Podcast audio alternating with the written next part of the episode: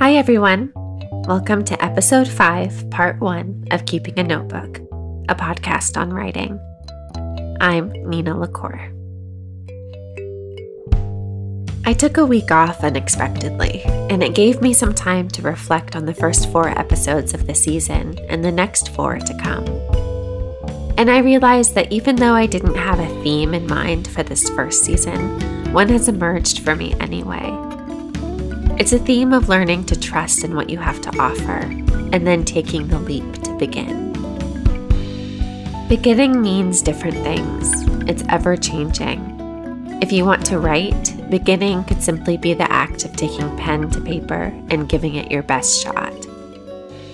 If you've been writing for years already, beginning might mean starting a new project that is even more yourself than the last, more revealing and braver. Even the act of revision, if done right, is an act of beginning again.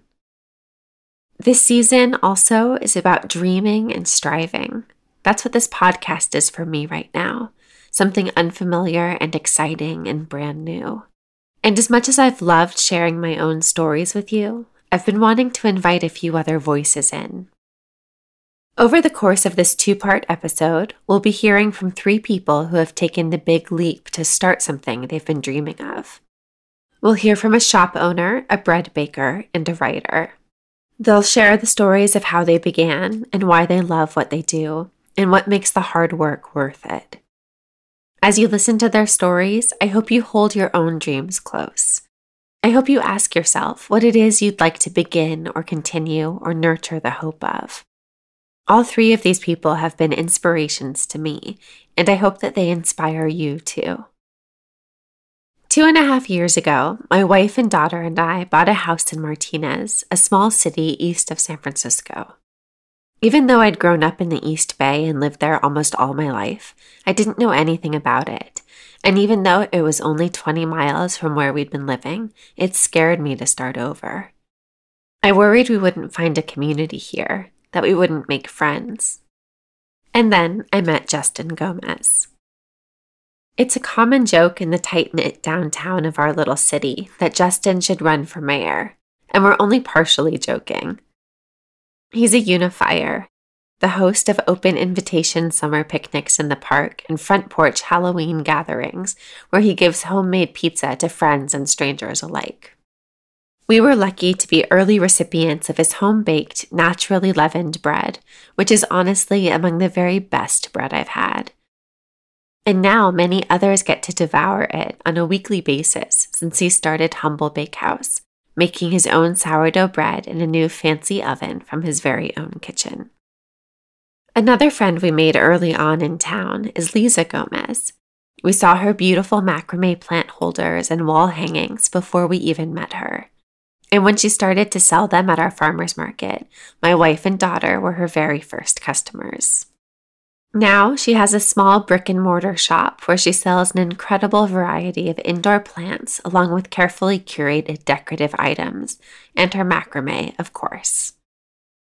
If you're a lover of plants and beautiful spaces like I am, walking into Knots and Found is like walking into a tiny paradise and Lisa is always so welcoming and knowledgeable. She also happens to be Justin's mother. The two of them came over the other night to tell me about their dreams and how they chose to begin.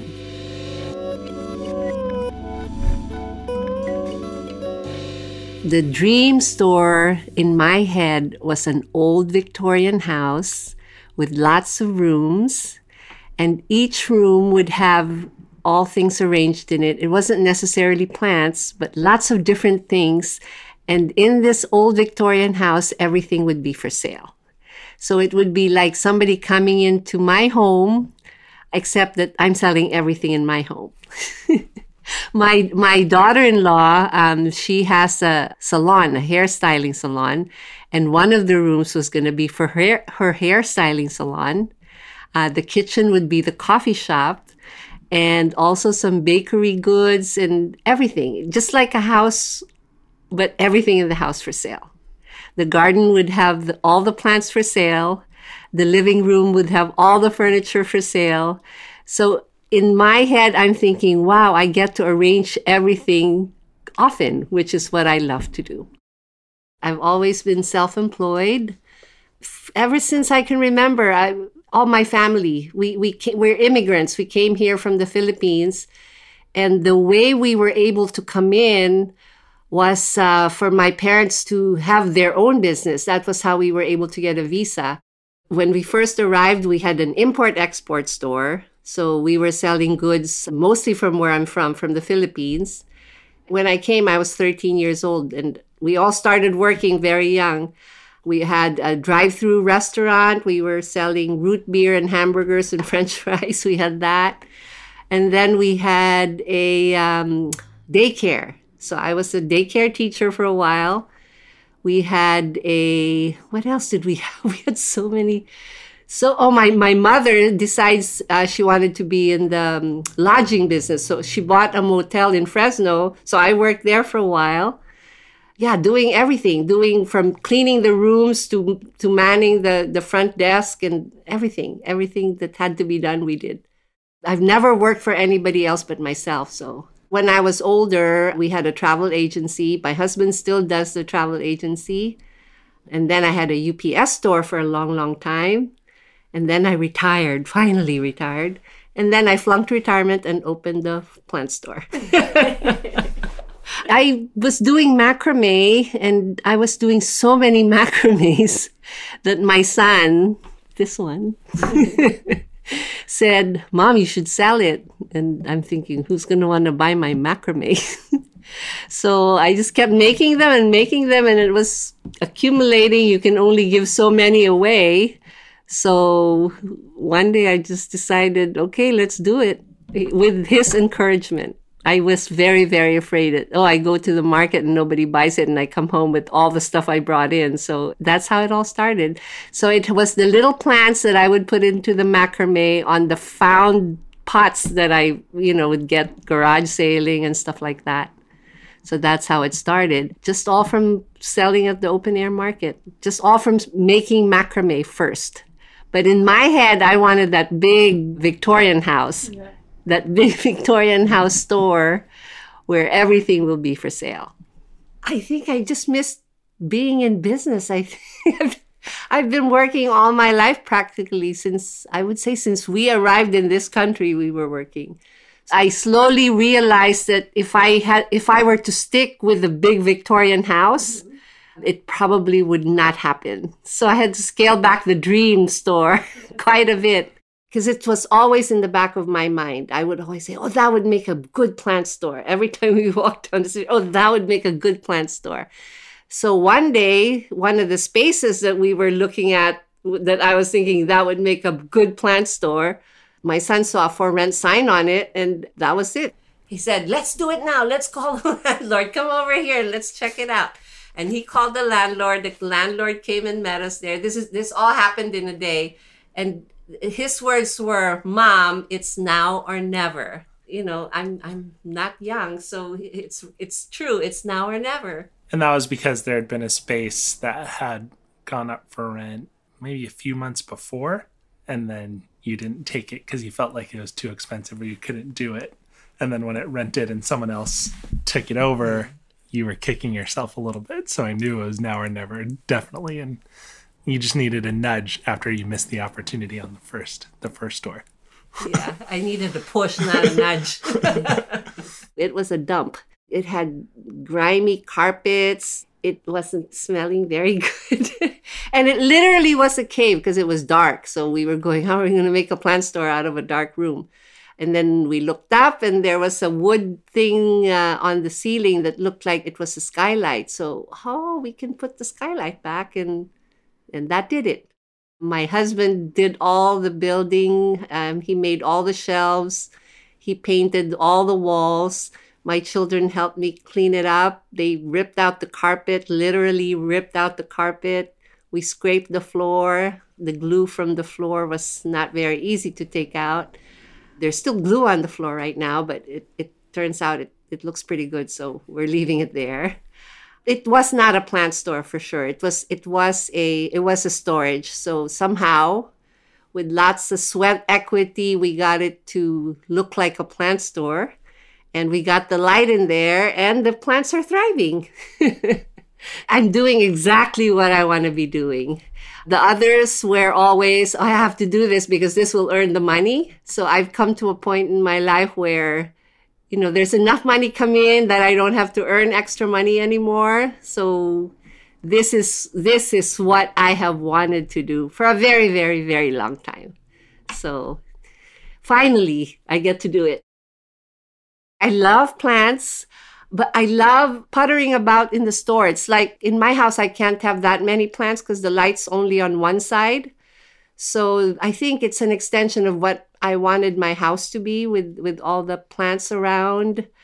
I like the people coming in. when I had the UPS store, I didn't like the shipping part, but I liked the part when, when people come in and you get to know the customers and stuff like that. I like going back to that, inter- the interaction with the customers. I love it when uh, somebody comes in saying, "I kill everything. What plant should I get?" And a few a few weeks later, that same customer would come in. It's still alive. Can I get a harder plant? I I love I love that. I love it when uh, somebody gets introduced to a plant and they stick with it. So stuff like that. It's just it's just nice. The dream for my own little cottage bakery. It's pretty easy to describe because I take a lot of cues from another cottage bakery in Modesto, California called Alchemy Bread Co. And that is a bakery run by a phenomenal woman named Bonnie Ohara. And she does a thing called Saturday Bread. And she bakes all through the evening and sets up breads on her front porch. And literally, dozens and dozens of people line up in front of her house and come and buy what she baked all night. So when I was dreaming up actually selling my bread legitimately, I took a lot of inspiration from what she was doing because it's really grounded in not just good bread, but also fostering a sense of community. The moment where we decided humble would be a thing was at the tail end of our most recent baby leave, paternity, maternity leave, whatever you want to call it our second daughter was born in April of 2018, and we had made a very intentional choice to take a very extended leave. And the work that I had done previously was all contract based, a lot of freelance work working for county agencies. And since I was a government contractor, I was able to say, I'm going on this family leave and I'll just see you all when I get back. And while we were away, my contract had lapsed essentially. And there was just some technical issues where I essentially didn't have a job to come back to at the end of the maternity leave. We had looked at some other opportunities that had arisen about me taking on some other full time roles beyond just the contract work, but those all fell through. So we had just had this phenomenal experience of becoming a family of four. And I thought I was going to be coming back to another job, whether that was the contract job or uh, this other opportunity I'd, I'd been looking at working with a nonprofit. And neither of those things came to be. But I always had the bread thing. And it's something that we'd often talked about me doing just for fun or as a side hustle. But it was in that moment where I was kind of presented with this blank slate in terms of what my work situation would look like that I decided to just go for it. The beauty of a, a cottage food operation is other, unlike other brick and mortar retail establishments or full production bakeries or even just a small retail bakery is the financial risk is very minimal because your rental overhead is your your mortgage. There's a minimal equipment investment but it's really just deciding do I want to take the bread that I've been sharing with family and friends put a name on it and go ask strangers for money for it? And so I thought a lot about people who've gotten the bread in the past, who've always said that I should try and sell it. A lot of them being my family, saying that it was worth selling. But then also, there are a lot of people who had had my bread previously, who just kind of heard through text message or referrals and somehow would get my number and I'd somehow just give them a loaf of bread because I never wanted to sell it before I was a legitimate operation because I was scared that I'd get in trouble with the health department or something. So, with this kind of blank slate in terms of what my future looked like work wise, Humble seemed just like the perfect choice. I work best for myself. And this seemed like a perfect opportunity to be my own boss while also turning a passion that I really, really enjoyed into something that could also produce income. But beyond that, allow me to connect with my community in a way that I really wanted to on my terms with flour, water, and salt and gluten as the vehicle.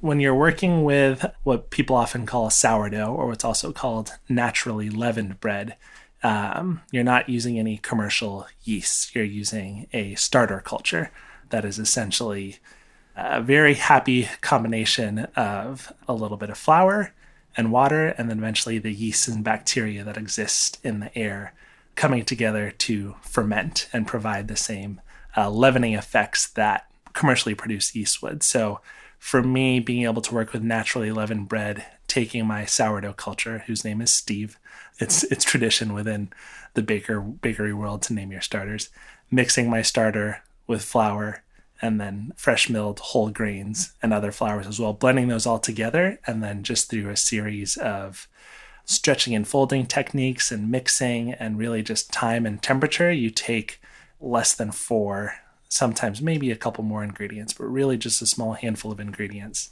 And you're able to create something that tastes wildly different from each of those ingredients on their own. So it's it's kind of magical, I, I would say. Really getting my hands in dough is probably my favorite part of the process because every batch of dough tends to be a little bit different based off how much water you're using or the types of flour but you're always striving for a, a very similar outcome. And that's a, a beautiful loaf of bread at the end that hopefully people will enjoy. And it's a long time. It takes a lot of a lot of patience and a lot of discipline. It's not something you can rush. From the beginning of the process, most loaves probably take about uh, I'd say a minimum of 24 hours to make when you factor in fermentation times and rising and final proofing stages. Bread is uh, something that definitely teaches you patience. So I think in this day and age, a hobby and a passion like that, that for me now has also become part of my work, has been really healthy for me to kind of root myself in a craft like bread baking. So if I'm going to do a pop up bake, I'm baking probably about 24 loaves. Since I'm a cottage bakery and I'm baking everything in my own home kitchen, 24 loaves is a big undertaking. So that typically starts at about 4 a.m., I'll get up in the house before the sun comes up, before everyone else is up, and they're not going to be up for a few hours. And I'll start mixing all of my ingredients. So you just pour everything into these tubs, and you check all your temperatures, and you try to get everything dialed in just right.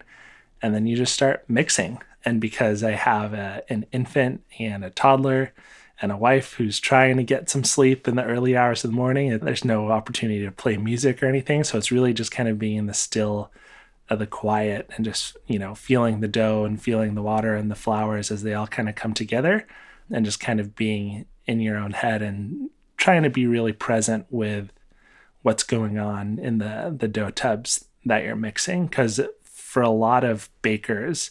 Some people are very very precise and that's that's really important in the process but a lot of it is just kind of intuition. Like you you do this so much you know what the dough's supposed to feel like you know what it's supposed to look like. And there's times where even in those early mornings i can realize something is is wrong and some of those miscalculations can throw off the the entire day or maybe even ruin the entire bake so it's just, it's really cool to be up in those early morning hours. And usually when I get up at 4 a.m. and I mix at that quantity, by the time I'm done is like just when the sun starts coming up and just when I can get away with turning on the coffee grinder and not getting in trouble. And you can go drink a cup of coffee on the front porch as the sun's coming up and the rest of the house is starting to stir.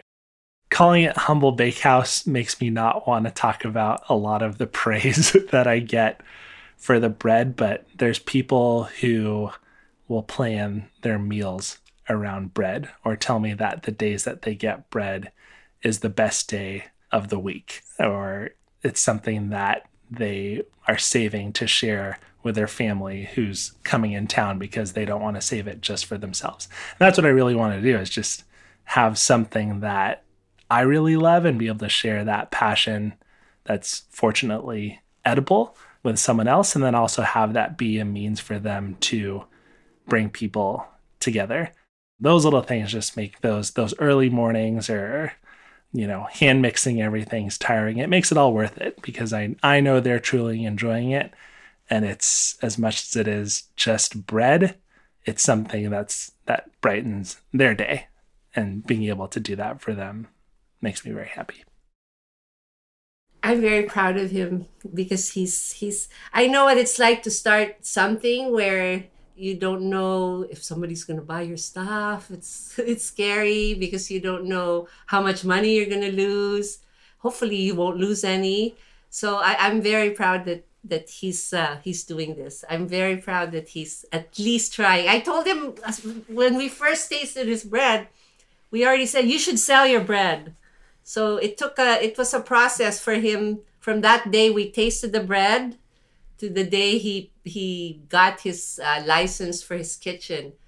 That took what? Over two and a half years. Yeah, so it, it took a while. It took a while. So now I'm glad he's doing it. Well, it's the same thing with my mom's macrame and the plants. Like her home is very Instagram worthy. There was times where my brother and I would post pictures from her home and our you know, millennial aged friends would be like, Where is that? Is that really your mom's house? This or that. So I think having the encouragement of your family, more often than not, your family is not going to BS you. And if they're saying you have something that's good, that you should really take their word for it and kind of trust them to put yourself out there. And it's worked out for the but both remember uh, the first market we had? And I was going, nobody's coming to buy. Yeah, you know, you no one was coming to buy, and then you sold a ton. and then he says, he says, oh, just wait, just wait, and then, and I almost sold out that very first market. So yeah, it was very scary. And a lot of you thought it was only because I told all of my friends in town, but there was a lot of people who.